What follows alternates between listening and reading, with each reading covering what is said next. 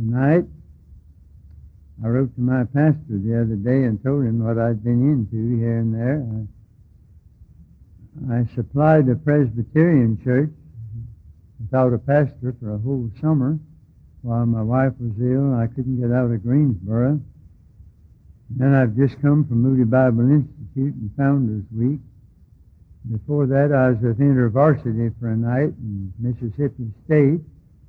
It had a Sunday weekend conference with the Salvation Army, and it helped a brand new crowd of Methodists that moved out of one church into a Jewish synagogue to take a new start. So I wrote my pastor, I said, Am I getting too ecumenical? I thought maybe I better check. but it's a good thing where we do believe in the old book.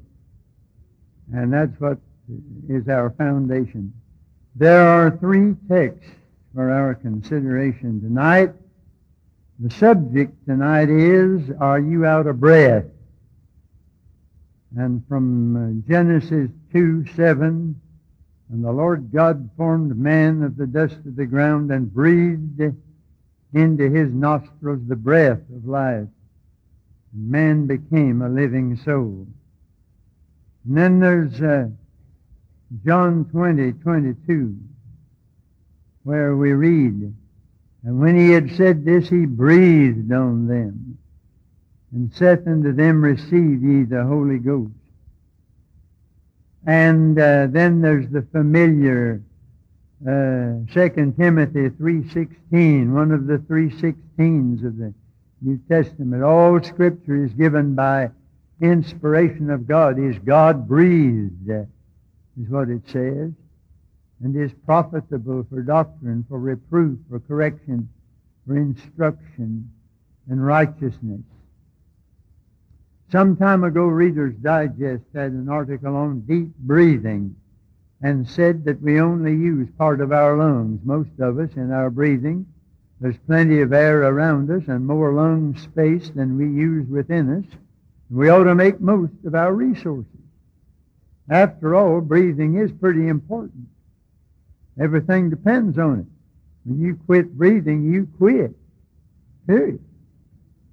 You're never more than a few breaths from death and eternity. And we read here in Genesis that God made man out of the dust and breathed into his nostrils the breath of life, and man became a living soul. Man is a God-inspired being. We're not just matter.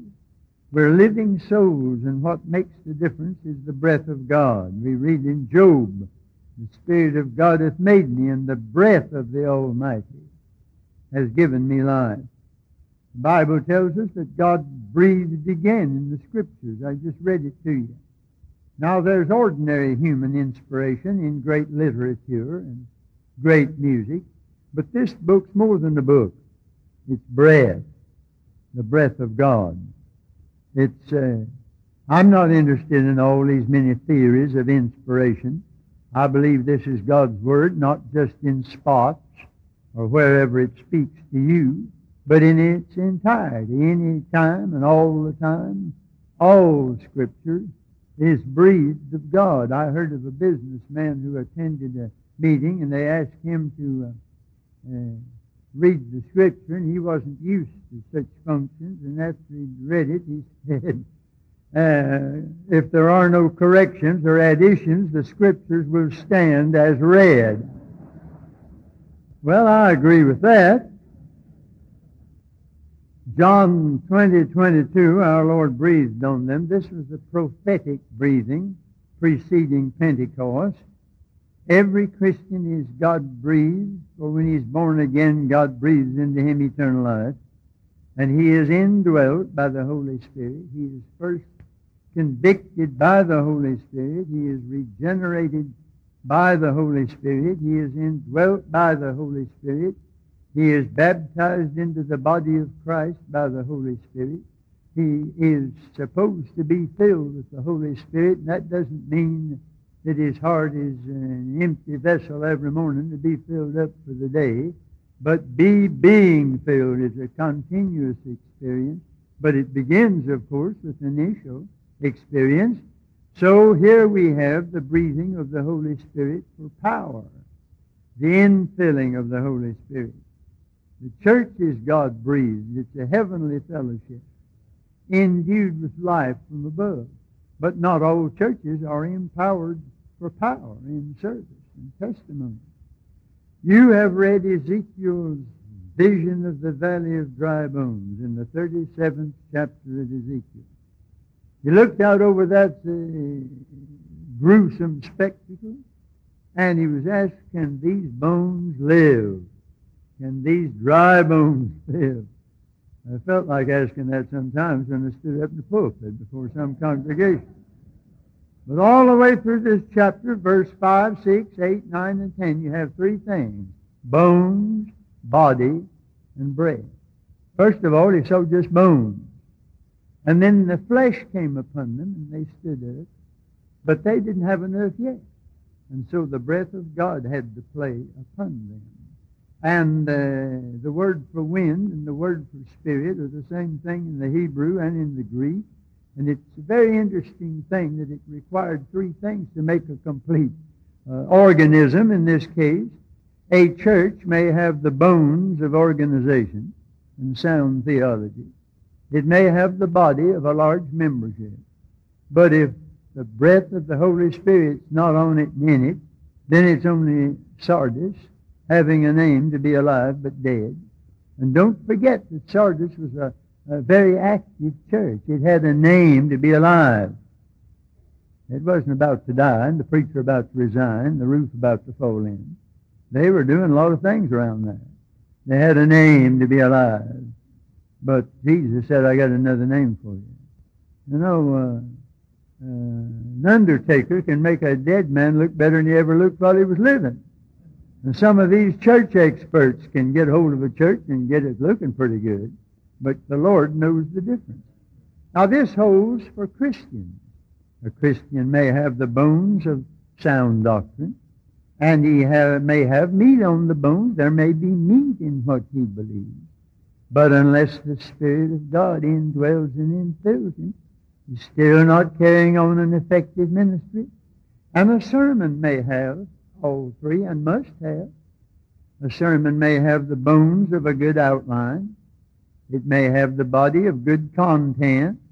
But unless the breath of God blows on that sermon, it's only sounding brass and clanging cymbals. I've listened to some sermons that they had the bones all right, it was just a skeleton. And then I've heard others that had some meat on them, but you still felt that the Spirit wasn't blowing across it. The greatest need today in the church with the individual Christian is breath. Dr. Phillips said the church today is so prosperous that it's fat and out of breath and so organized that it's muscle bound. I think that's a good description of the average church today. And I meet a lot of, I get in a lot of churches where they're puffing and blowing and exhaling all the time without inhaling. Now you'll soon play out doing that. They're giving out without taking in. Dr. Wilbur Chapman, a great Presbyterian, I heard him long ago when I was a boy, when he and Charles M. Alexander had great meetings. Dr. Chapman, back in the days of D.L. Moody, quite an effective pastor and evangelist, but he was exercised about the condition of his own heart, and he went to F.B. Meyer, that great saint of the Lord, and said, Why is my Christian experience so intermittent and uh, fluctuating up and down, up and down? Meyer said, Did you ever try to breathe out three times before you breathed in once? And he got to thinking about that. Now we have artificial respiration today. When somebody drowns, we use it. And the church is using a lot of artificial respiration today too by various devices. And sometimes they revive the organism temporarily and resuscitate the corpse momentarily, but it's not real revival, for it's just breathing human breath into the carcass. And we have a lot of these uh, church respiration experts around. And they make a living blowing ordinary human inspiration into churches that are out of the breath from heaven. You ever watched a song leader trying to get a crowd to sing that didn't have a song down in their heart? That's the hardest work on the face of the earth. Trying to pull out a song that's not there. You know what's down in the well will come up in the bucket. And when you're trying to bring up what's not down there, you've got a job on your hands. It's frustrating business. It's an exercise in futility. And we're spending an awful lot of time in churches over the land today trying to pull out of hearts what's never been put in them. Getting them to exhale in service when they've not inhaled in the blessing of God. There are two verbs in what Jesus and what I just read about Jesus over in John. Then breathe, said, receive ye the Holy Spirit. The Lord must breathe into us uh, what he breathes upon us, and we must receive it. There is the giving, and there is the receiving. Open-endedness is a term we use sometimes, and uh, the Christian must be open on the Godward side all the time. And then in service, he must be open on the manward side open toward God for strength and open toward man for service. If a lake doesn't have any inlet, it's soon uh, exhausted. And if it doesn't have an outlet, it's soon stagnant. And so it is with Christian experience. The church at Jerusalem had to go through persecution to scatter them out all directions. Preaching the word, they were in process of stagnation. Jesus said, Tarry ye and then he said, Go ye both. We need that double experience. Every Christian's heart ought to have a mirror in it in which you look at yourself. is not very encouraging, but we need to look once in a while. Isaiah had one when he first saw the Lord, and he said, Woe is me. Then we need a window in our hearts. Having seen ourselves and faced God, as Isaiah did, to look out on the needs of this world. You see, we're, we're the souls of the earth. And salt's no good in the salt shaker. It's got to be shaken out before it's uh, effective. A Christian's not a depository of the truth. He's a dispenser of it. Supposed to give it out.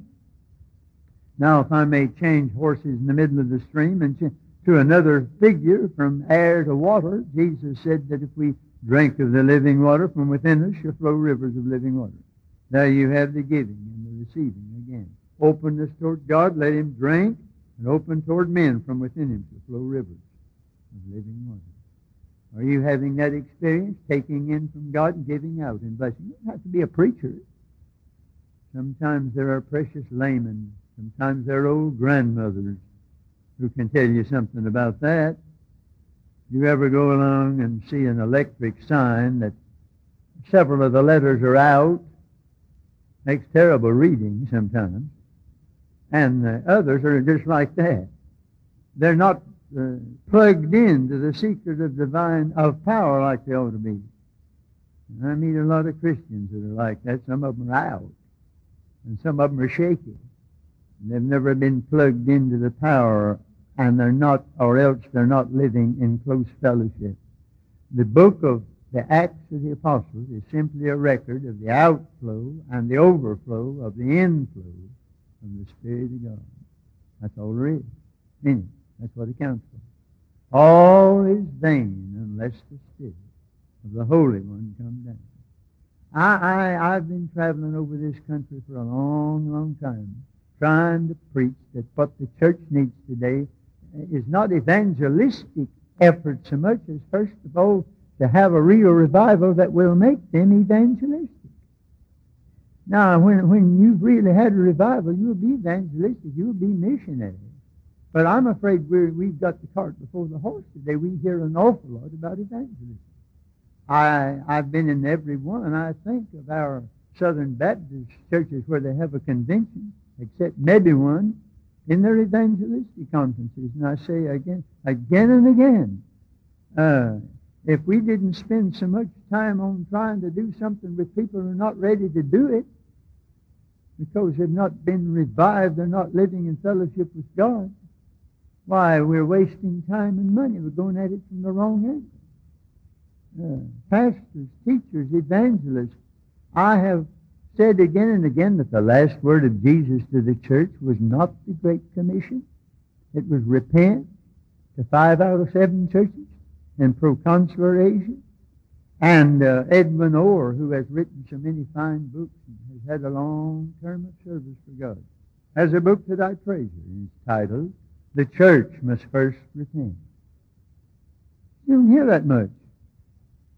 And I tell preachers, I tell pastors, and I'm in a lot of pastors' meetings. I say, go home and preach a series of sermons on the seven churches. You'll find your church somewhere in that group. If you look into the Word, they'll see themselves. You may have to put two or three of them together and have a composite picture to get some churches. But preach them. They're all in those seven churches. Guarantee. And preach that and keep on preaching it. Now, there may be a deacon who's not living right, and he'll object. Preacher uh, plowing too close to the corn, and he'll get dissatisfied I heard of a preacher who said the deacon told him say you're preaching too much hell on judgment. You ought to preach on love. All right, he said, I will. Next Sunday, he preached on thou shalt love the Lord thy God, and that night thou shalt love thy neighbors thyself. Next Sunday, husbands, love your wives. And he said, and don't love some other man's wife either. And he said after serving, the old deacon came up and said, Preacher, I just about as soon you go back to preaching on hell. So, got a little close. A little close. We're, we're seeing a lot of good things today. Don't misunderstand me. We're seeing great crusades. We're seeing TV evangelism. We've gotten it out where it never could get before. We're seeing local revivals and local churches, but they're the exceptions that prove the rule. We are not having a real revival. We're not having it. Uh, there are experts. We never had so many experts working in the church, but the church is not repentant. Some have left their first love, like Ephesus, and others have gotten tied up with Balaam and Jezebel, and others are dead like Sardis, and some lukewarm like Laodicea, and they will not repent. The average church is like a lung uh, with only a few cells breathing. A lung full of pneumonia and only a few active cells and it's a serious condition. And then uh, there is extremism. There always has been extremism on any subject. Sometimes things are carried to extremes. There's a psychedelic uh, emotionalism today uh, all over the country. Not, not, I'm not thinking now of the church, but in LSD and trips into a world of fancy and hallucination. And some of this thing gets over into the church, and people want to have weird trances all the time and the church gets split about these things, and sometimes experience is exalted above the Scripture. Any movement that makes the Holy Spirit the figurehead, as F.B. Meyer said a long time ago, is eccentric. It is off-center, for the business of the Holy Spirit is to magnify Jesus Christ. He shall testify of me. And in the passage that woke me up and led me out on the matter of being filled with the Holy Spirit, John 7, 37, 39, if you read through that, the Holy Spirit's not the main one in that picture. This spake he of the Spirit, which they that believe on him should receive, for the Spirit was not yet given because Jesus was not yet glorified. I don't believe God's going to fill anybody with the Holy Spirit until the purpose of their heart is to glorify Jesus and to glorify God. That's the business of the Holy Spirit. And there are many hungry-hearted preachers and Christians in general seeking a deeper experience of God, like drowning men grabbing at straws, and it's a clever trick of the devil to scare us away from uh, extremism so that we miss the real thing. Now, the devil's never any smarter than when he gets people so scared of the uh, filling of the Holy Spirit, or whatever you want to call it, that you're scared of the Holy Spirit altogether. After all, there is such a thing as being filled with the Holy Spirit. And many times it is an experience subsequent to regeneration.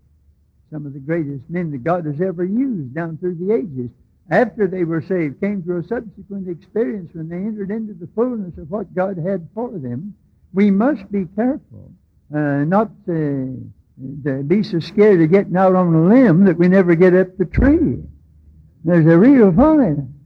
There's serious danger there. So, for fear of the foes, don't miss the truth. And so we go along we're supposed to have the Spirit breathed into us, but the average Christian today's got emphysema, going along gasping all the time for breath. Have you got emphysema tonight? Spiritual emphysema. A lot of folks have. And uh, you can't take care of this by just an occasional revival. Now, I believe in revival. But I think we ought to talk about Bible instead of revival. Now, there is no such word as Bible, but when I need a word, I make one. Uh, every word in the dictionary, somebody made it. I've got as good a right as anybody else make a new word if I want. And I call it Bible, and I mean that that's just normal New Testament Christianity. I think revival can be misleading, but, but I think a lot of people have the idea it's perfectly natural for the saints all to backslide every year, have to call in a preacher every six months to wake them up again. Well, that's not the teaching of the New Testament. So you're supposed to be filled with the Spirit all the time and in uh, any season of the year. My, my old Corinth church where I grew up, we used to have our so-called revival last week in July. Couldn't have it any other time. That was the set time for the revival. Uh, anybody want to get saved any other time had a pretty rough time there. Had to wait last week. and we'd have a great time that week. I'm not, I'm, I'm not discounting it. Had a glorious time. The Methodists had their meeting next week, and most of us went over there. My grandmother shouted her way through both meetings. She got just tuned up good in the Baptist meeting, went over to the Methodist. And that's fine. But you can't live on an occasional spasmodic revival. Dr. Jowett, England's great preacher, said, It is not by spasmodic revival, however grace blessed it may be, that we shall excite the wonder of the multitude, but by the abiding miracle of a God-filled and glorious church. Uh, only that, filled all the time. And uh, Dr. Martyn Lloyd-Jones, that great Bible teacher who was a great doctor before he became a preacher and followed Campbell Morgan, said, I am never tired of saying that what the church needs to do is not to organize evangelistic campaigns to attract outside people. Now, I, I don't, I don't necessarily agree with him on that, but to begin herself to live the Christian life. If she did, men and women would be crowding our buildings and saying, what's the secret of all this? And Dr. Griffith Thomas says it's interesting to note that evangelism is mentioned only once in Paul's instructions in 2 Timothy 4 5 about being one. But he said the strange thing is that there's not much said in the New Testament about missions and evangelism uh, as such. The purpose of the New Testament epistles was to develop holy, healthy Christians. And when you're a healthy Christian, you will be evangelistic and you will be missionary and you will be a tither and you will be everything else you ought to be. But let's get the thing in, its right perspective. And the other day, Christianity Today said, what happened in Britain can happen in America, but we cannot bring it about by putting evangelism first. Revival must come, and this has to do with the people of God, not with unbelievers. There can be no revival unless there's repentance, and there can be no repentance till the people of God get down on their knees. I think that's well said, and I congratulate for Christianity today saying that.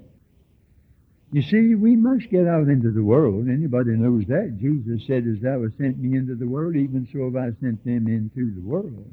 But we're trying to send a lot of people not ready to go out there. They're not ready to go into the world until they've been straightened out in their own living before God. And it comes back to our deep breathing exercises. We're trying to get people to breathe out what's not breathed in. A.W. Tozer said, I got so many books on how to be filled with the Spirit, and I, I know what he's talking about. I used to read so many of them on all these various subjects. You know, some had four steps, five steps, six steps, seven steps in order to be filled with the Spirit, and had me stepping all the time.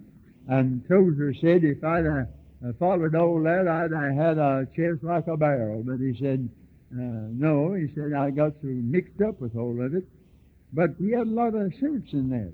And just as physically we draw such short breaths with only a portion of our lungs, so as Christians we draw just little gasps of divine power, especially in an emergency. instead of the deep, daily inhalation of the power of God as we're supposed to. Now, there are a couple of verses that ought to be hung up in all our churches today. Not many wise, mighty, and noble are called, that no flesh should glory in his presence. That's why God doesn't get uh, many of that crowd. You cannot please God in the flesh. The flesh doesn't mean your body. It means that old Adamic nature that you were born with. Now, you still got it, but uh, you can't please God with it. And the other verse that ought to be hung up all over our churches, they that are in the flesh cannot please God. You cannot teach a Sunday school class to the glory of God. Sometimes they appoint a lawyer to teach a class just because he's a good talker. But uh, Bible nowhere said that was the qualification. Unless he's filled with the Spirit, he's not qualified. Just because a man's a banker doesn't qualify him to be church treasurer, just because he handles money always. That's all right as a side issue, but he must be spiritual. And just because a woman's had a degree from a music conservatory doesn't qualify her to be solo. She may sing high Lily Pons couldn't have sung bass to it. But if she doesn't sing to the glory of God, uh, if she's not spirit-filled, she can't do it. We've got to learn this, beloved.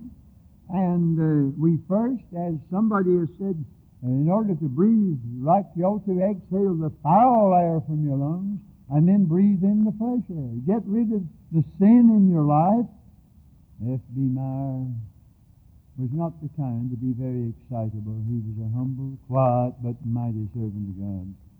And in 1887, in English Keswick, he was so burdened about his need of more of something or someone in his life.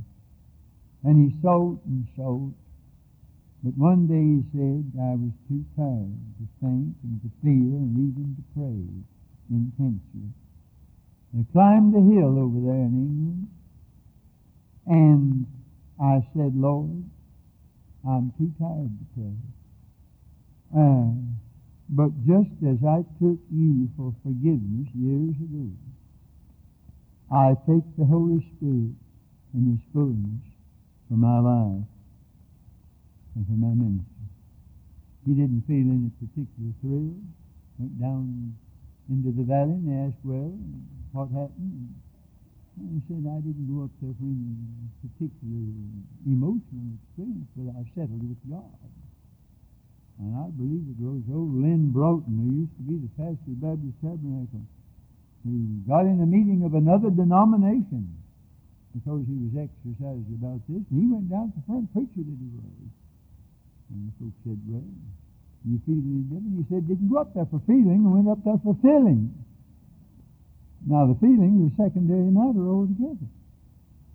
Uh, you get uh, whatever you need. God is able to make all grace to abound, so that you always having all sufficiency in all things may abound to every good work. I've got that on my table at home where I turn on the light first thing in the morning.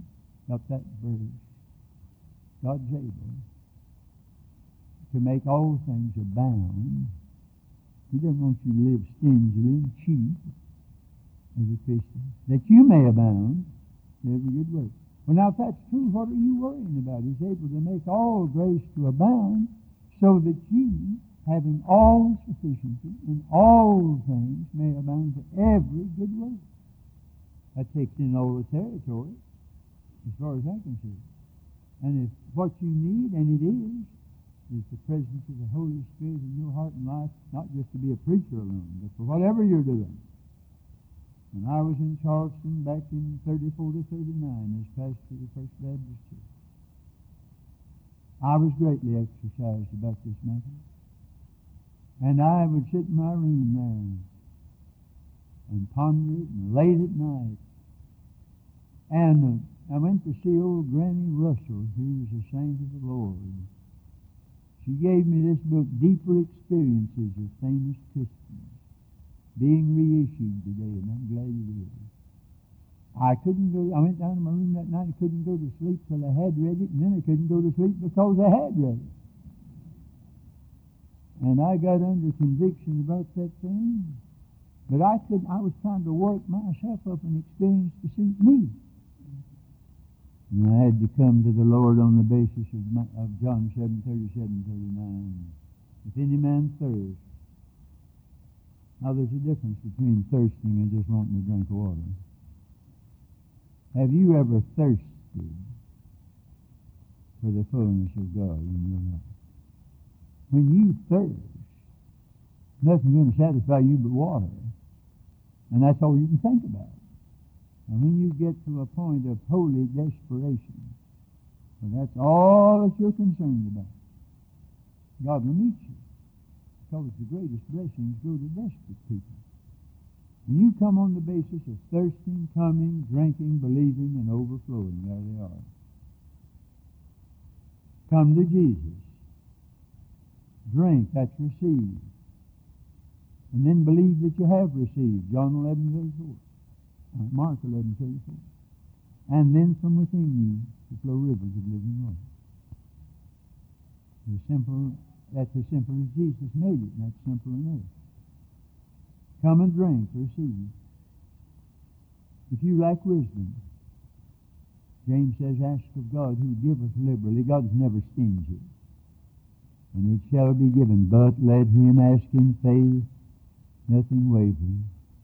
Ron Dunn, who's such a coming young preacher and Bible teacher, had great sorrow in their home, family, and um, they had asked God for wisdom. And the devil comes around after you've had some of these great upsets and says, ah, if you'd have done this and if you'd have done that, if you'd done something else, you can go crazy over that. He said, I had to get established on this. We'd ask God for wisdom, and I believe that when you ask God for wisdom, and you're willing to do anyway, now you got to settle that first. You don't, have any druthers about it at all. Willing to do anyway, you have a right to get on your knees and ask God for wisdom. Tell me what to do. And you have a right to get up and believe that the decision you make is of the Lord. Otherwise, what would you ever do? You never would know. There are no further instructions. And that would help us a great deal. If we could only do. This very verse you've been quoting every time here in the meeting. John 14, 13. That God may be glorified.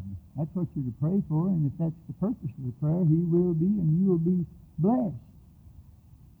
Sometimes God sends trouble. This sickness is not unto death.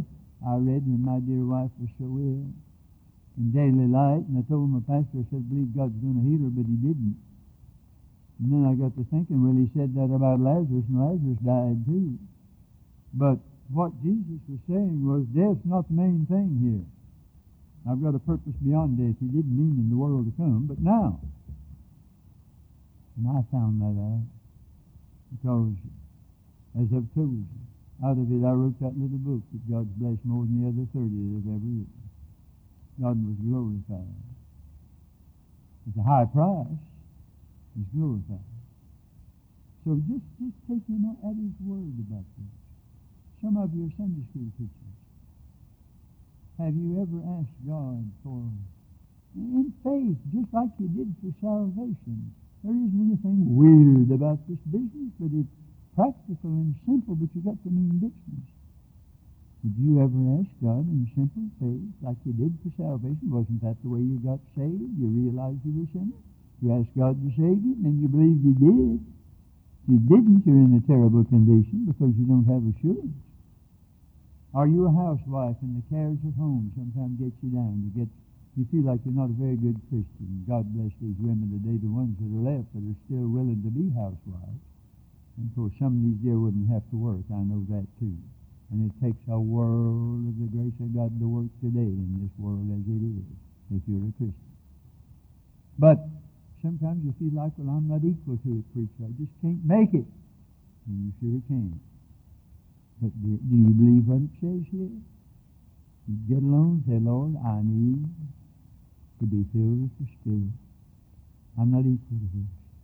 You businessman, your work, whatever it is, you think this is something for preachers. No, no. It's for all of us.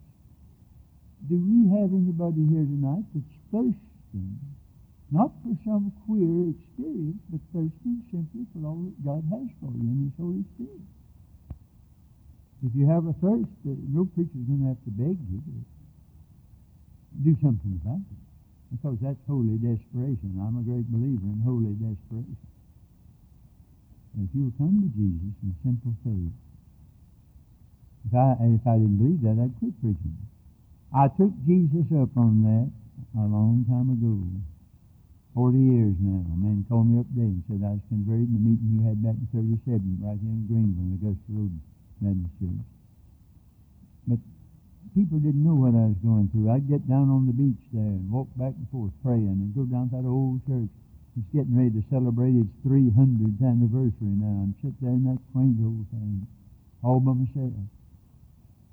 Sit up late at night. But you don't get these things just for sitting up late at night. If you sit up late at night because you're concerned, uh, that, that's all right. But if you mean business, God always means business. You ought to be able to get together in a short time. And so, I don't know who's here tonight. There may be a minister. God bless him. My heart goes out to preachers that maybe the revival needs to start in the preacher. Sometimes a preacher thinks he needs a new pastor when he needs to be renewed in the same pastor. Or you're on the church staff, or you, whatever you are, you need the Holy Spirit in His blessing. Oh, you've got so much, and many I know in this church are filled with the Spirit.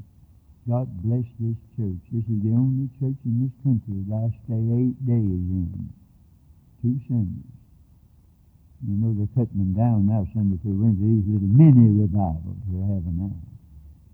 Even the Baptists, they're in such a great big hurry. They, they, they left out take time to be holy one time in the hymn book. We haven't got time to be holy. We've got to put a program over. I say, now hold everything. But you take a small group of people that have faced this and something will happen. Do you need it in your home? Do you need it in your business? Do you need it in school? Nobody needs it any more than these kids going to school today. My soul.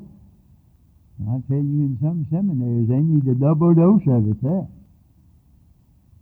I don't know who you are, but, and I'm not going to beg you, but you've listened so well. If you have a thirst in your heart, for what you don't have and only God has for you. You know it. And I wonder if I could ask you to do one thing. Jesus is here tonight, said he'd be. He's not here, we might as well have stayed at home. What are we doing here? Do you believe that if you'd come to him like a little child, tell him, Lord, I've not got what it takes, and for whatever my problem is, teaching school or going to school or in the home or in the shop or in the office, the factory, wherever, engineer, doctor, lawyer, anything, I've not got what it takes. But you do. I thirst. And here I come. And help me by faith to receive what thou art ever ready to give. And then go out of here believing to have whatsoever things you desire when you pray, believe that you receive them, you should have them. Mark 11, 24. Go home and get out your New Testament. Make a big red ring around Mark 11, 24. And then don't, don't start watching to see if you're a blessing or not. That'll kill it every time. You just go ahead and be a blessing. And somebody will come up to you and say you've been a blessing. That'll take care of itself. Do we have some folks here tonight? Yes, we do you thirst, would you be willing to slip down here like your granddad and grandmother used to do? Like I've said here already before, we got you stiff-necked and stiff-kneed and dry-eyed. Find yourself a kneeling place here.